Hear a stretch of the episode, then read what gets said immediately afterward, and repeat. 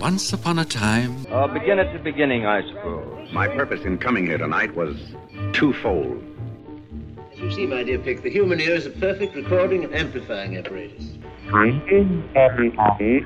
Texture. An artifact. When do we start? Oh, we've started. It sounds like this.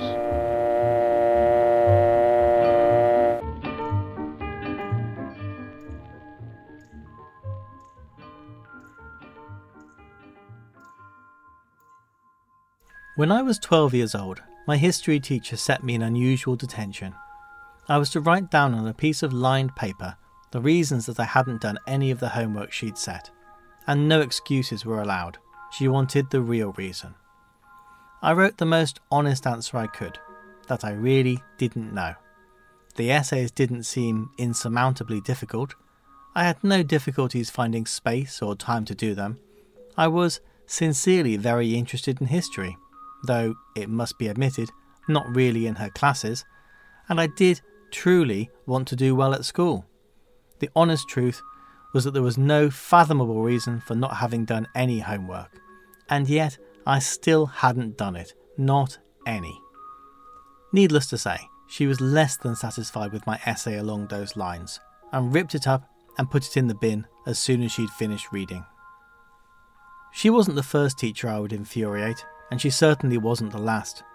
I wasn't a troublemaker, I didn't get into any fights or break many school rules, I was punctual and respectful to teachers, but I just didn't do any work, not even in my favourite subjects. To take an obvious example, I was already writing short stories and reading classic literature when I started high school, so English classes should have been a breeze. But no. In my first year, the English teacher was a semi retired former PE teacher, and a typical assignment would be to copy out, say, the Raggle Taggle Gypsies from a photocopied sheet in our best handwriting. My best handwriting was still appalling, and that was on the work he did see, which was very little indeed. A year of this, and I was put into a lower English set, which was okay for a while as we had the wonderful Mrs. Maxwell, the only teacher I will name here, but I still wouldn't, or couldn't, in the words of another good teacher, show them what I could do. And a demotion later, subsequent English classes were much less friendly. The next teacher, tetchy and aggressive. My set of fellow students, mostly uninterested in the subject. Every term we would be set a new book, and large portions of classes were set aside for reading aloud, which meant listening to my classmates enunciating each word painfully, slowly, until I could take it no more and would start reading pages ahead until I heard, OK, now James, and I would say, Sorry, which page are we on? And there would be laughter from the other kids, a telling off for daydreaming, and quite likely a detention. This was for English, my favourite subject, so you can imagine how badly my maths classes went. I don't really want to blame my high school, or most of the teachers there. They were doing an okay job as far as the vast majority of the students were concerned. If one kid was too lazy to do any work, then that was just par for the course. It was my responsibility to do my own work, and nobody else's. They once made an effort to get me to sort myself out. One teacher informed me that I was the subject of debate in the teacher's office, and I should take advantage of this opportunity. I had no idea what this meant at the time, and I don't think I know now either, so I did nothing. And the result was that I was put on report and had to carry around a card to be stamped after every class, alongside the truants, the troublemakers, and the more problematic special needs kids. This didn't help. By the end of high school, I'd been thrown out of technology class and wasn't even entered into the English Literature GCSE. I was humiliatingly removed halfway through a history class and put in the lower group geography class instead, a subject which apparently neither I nor the school cared about. Uniquely in the entire school, I had free periods where I was required to only show I was there, then keep myself at the back of someone else's class, reading a book, drawing a map of an imaginary country, or writing another story. That's the kicker here. I was always reading or writing something, just not what I was supposed to be reading or writing. At times I tried to use this reading or writing in class, but it never fitted at all. Our RE teacher once gave us an investigative project in which we were supposed to compile the evidence for the resurrection of Jesus. I immediately got to work on a Raymond Chandler style detective story titled The Case of the Missing Body, and had completed a few pages when the teacher decided to start her own investigation into what I was so busy with. She picked up the pages, read for perhaps 10 seconds, then ripped it up and put it in the bin. That was a shitty thing to do, but again, it's not fair to blame her for my disenchantment with school. There were about 500 students there in total, a national curriculum to stick to, targets to meet. There clearly wasn't time to change everything just to match the interests of one weird kid. But I can't help wishing that one teacher could have noticed me reading and writing, taken an interest in what I was doing, praised me for something, shown me how to direct my energies towards the kind of attainment that they wanted. Fortunately, this wasn't the end of the road for me. I finished high school with just about enough GCSEs to go to the local sixth form college.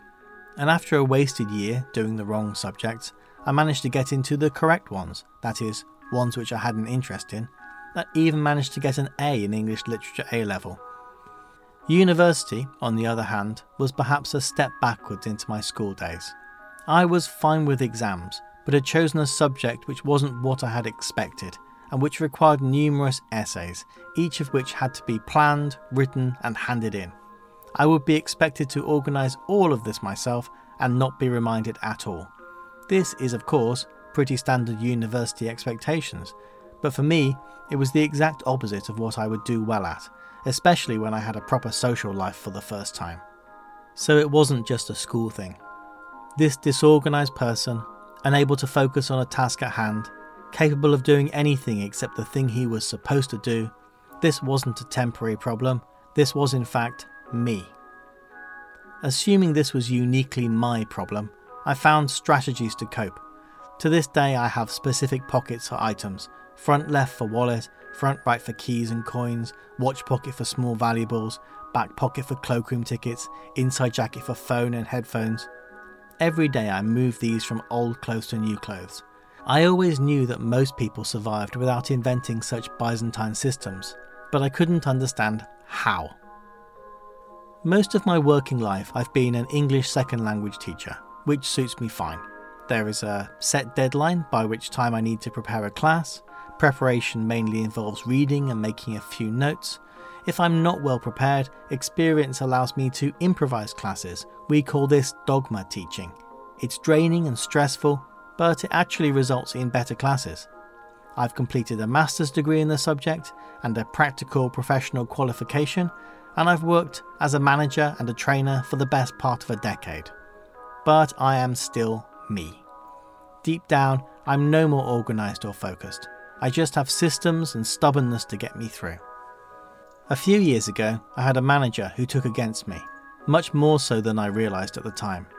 I thought that if I got better results than others, it wouldn't matter that I gave off an air of messiness and anxiety.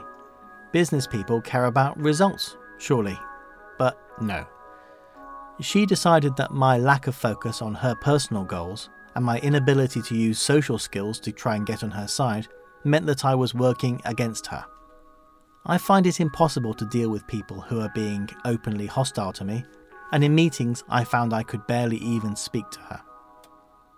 It was only a couple of years ago that I realised that all of this wasn't just me. It had a name, a name I was already familiar with, and was in fact fairly common. I learned this not from a doctor or a life coach or a psychiatrist, but from reading articles linked on Twitter and internet forums, articles which described everything I've described so far, and a host of other very familiar symptoms which I'd failed entirely to connect. ADHD. I thought perhaps I'd known ADHD kids at high school. They were the ones who ran around like they were full of sugar and got into trouble all the time. And according to the TV and the papers, and anyone who seemed to have an opinion about it, ADHD was an attempt to medicalise their naughtiness, to sell their parents personality altering drugs. I had never been hyperactive or a troublemaker.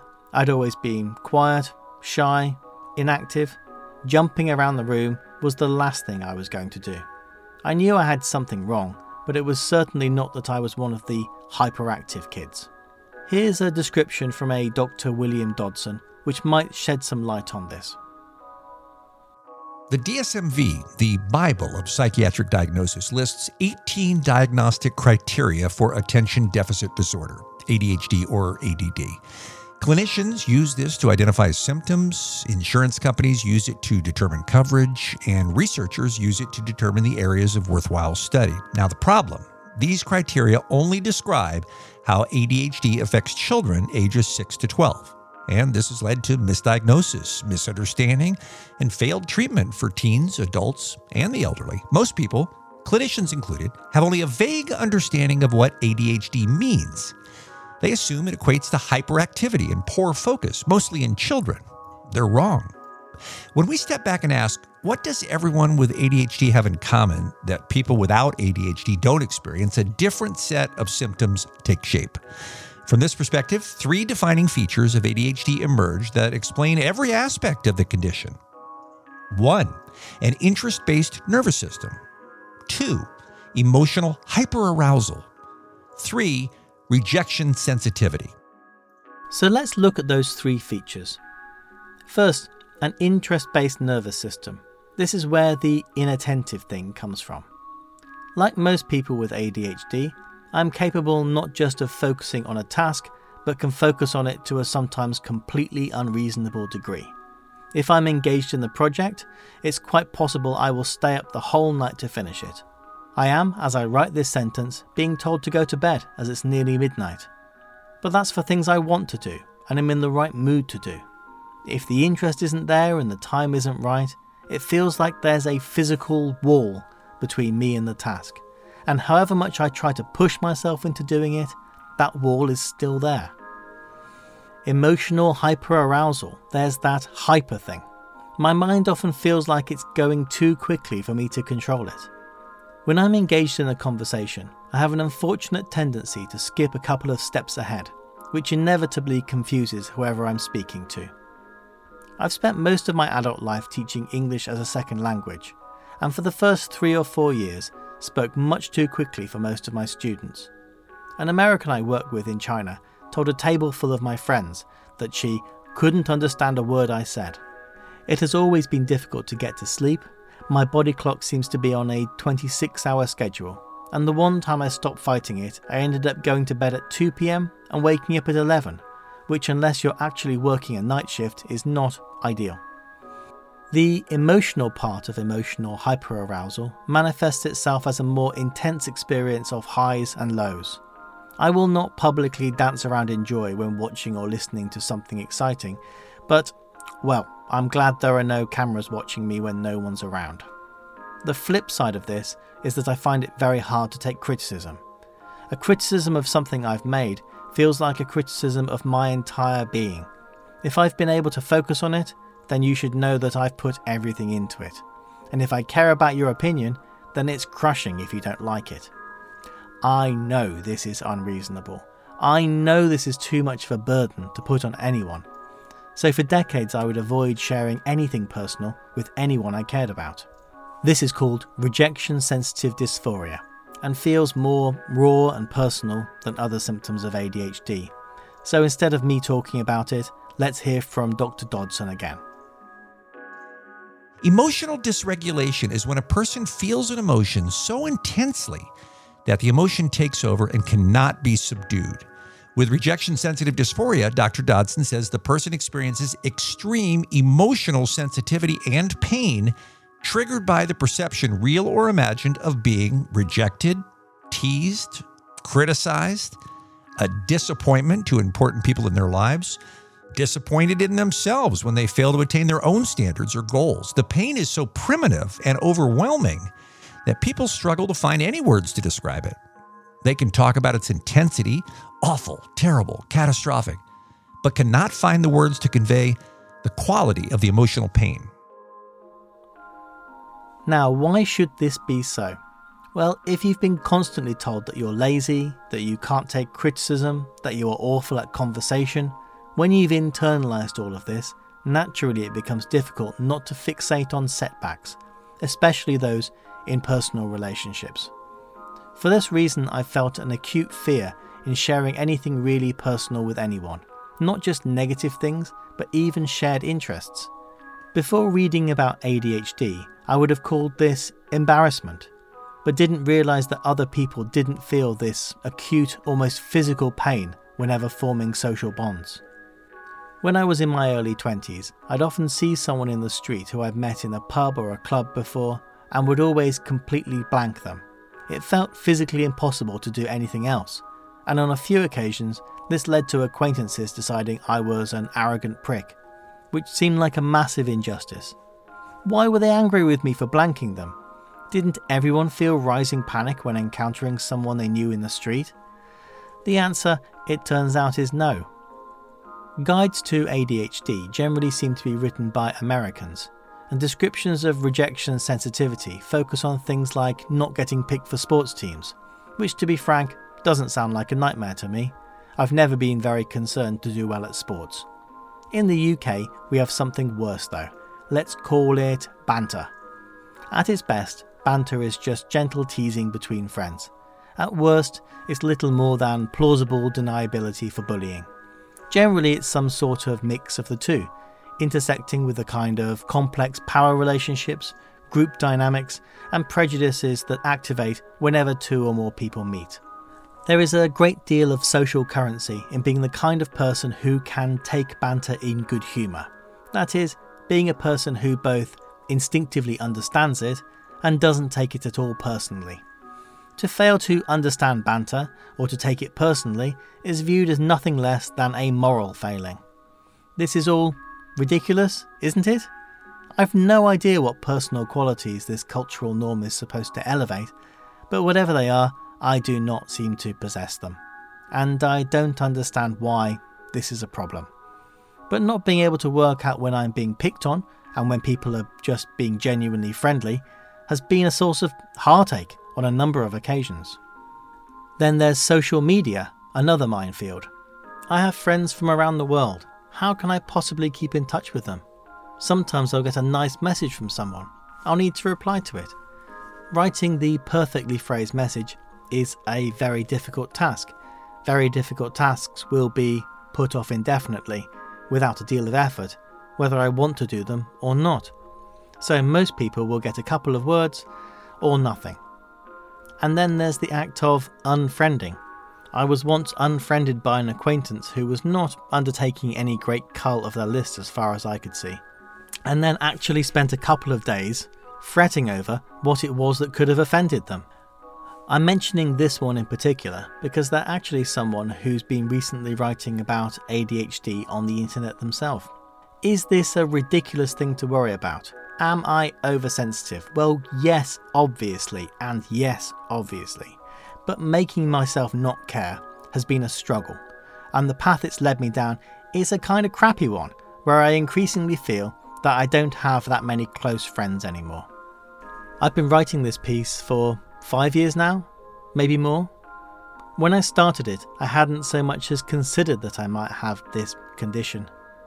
My initial motivation for writing was a discussion I had with my wife about different educational approaches. She also felt unmotivated and uninterested in high school, but she has more of an excuse. In China, the years from uh, 10 to 18 are mainly spent frantically cramming for the Gaokao, the end of high school diploma which seems to determine your entire future. For Chinese teenagers, the whole waking day is spent on memorization and rote learning. You can't have a boyfriend or girlfriend, you can't spend time with your friends, you can't play games or read, you can only study, and you study hard. There are millions in your graduating year, all of them studying late into the evening every day. And if you aren't in the top 10%, then your life is a failure, and everyone will know it from the school league table posted on the wall. This is the number one reason we moved back to the UK. I could not even think of putting my children through that. And from the looks of it so far, my older son is fairly likely to take after his parents. He doesn't like being given tasks to complete. Discipline based encouragement is useless. If he's truly engaged in something, on the other hand, he can sit and focus on it for hours. He might only be 11 years old, but his personality is already quite clear, and I wouldn't fancy his chances at a Chinese high school. Fortunately, though, he'll be in the UK, though if he has the same kind of high school experience as me, I fear that history may repeat itself. But these days, ADHD is not treated as such a joke.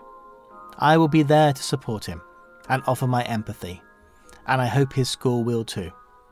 This piece is for him.